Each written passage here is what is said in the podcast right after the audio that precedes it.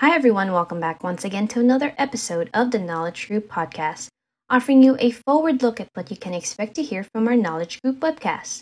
And on this particular episode, we're going to be joined by our panel on the September twentieth webcast, kicking things off at twelve p.m. Eastern and lasting for an hour. We'll be talking about sales tax compliance technology trends, keeping up with the challenges of sales tax reporting. The panel for this webcast consists of Tim Roden and Paul Yoder. Without further ado, we'll turn things over to our speakers.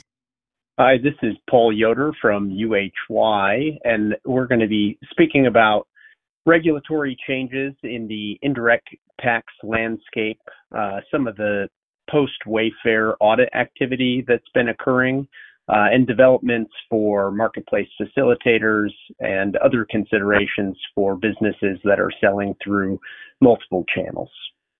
Hi, this is Tim Roden, Solution Principal at Sovos.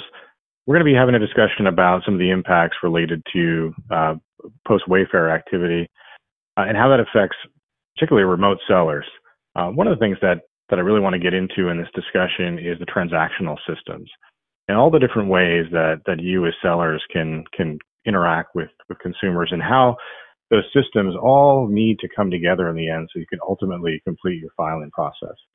And as there are more and more channels and, and more and more opportunity for you to interact with customers, uh, it becomes complex. And so having a clear strategy from a technical standpoint is a must. Thanks, everyone, for listening to this episode of the Knowledge Group podcast. Don't forget, more information about this webcast can be found in our description box below, along with a link to take you to the full agenda for the program on September twentieth. We hope you can join us at twelve p.m. Eastern or register to get a copy of the recording if your calendar is full. However you choose to listen, we hope to see you there. And until next time, this has been another episode of the Knowledge Group podcast. Take care and bye for now.